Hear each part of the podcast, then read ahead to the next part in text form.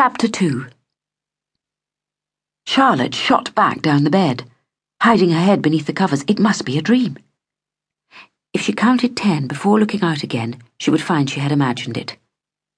As a little girl, she'd often lain like that under the bedclothes, counting, but hoping to open her eyes on a different world, a palace perhaps, herself a princess. Whereas now, she merely wanted things the same as yesterday. The red brick building, the shadowed room, no sun, no tree. Having counted to a hundred just to make sure, she peered out again to find the sun still there, with its coloured, dusty beams. Also, the cedar tree. Slowly, reluctantly, she turned her head to look into the room itself. Her sun dazzled eyes could tell scarcely more at first than its shape and colour, both still apparently the same. She could see black iron bedsteads, too, four of them, but as her sight cleared, saw that against the wall opposite, where the fifth bed should have been, was a huge, white painted cupboard with drawers underneath. All the proper chests of drawers had gone and their photographs and ornaments, their dogs and cats and gnomes, their calendars and combs and hairbrushes.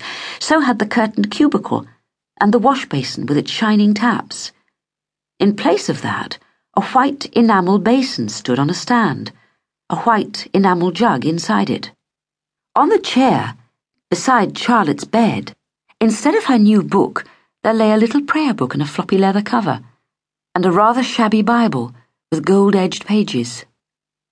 Janet and Vanessa must have got up early, Charlotte thought wildly, for two of the beds were empty, their coverings smooth as if not slept in at all.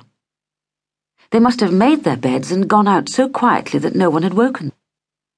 But that did not explain why the cupboard stood where Elizabeth's bed should have been, nor why the hair on Susanna's pillow next to her own was no longer dark like Susanna's hair, but a lightish brown. The hump beneath the blanket stirred. There was a little groaning and sighing, and a hand reached out, curling itself and uncurling again, terrifying Charlotte, because if she did not know who the hand belonged to, and the light brown hair, how would that person know who Charlotte was? And however was she to explain her presence there? The hump spoke. Claire, it said crossly. Claire! Charlotte looked wildly about, but found no one to answer except herself. Claire! Are you awake? demanded the hump more crossly than ever.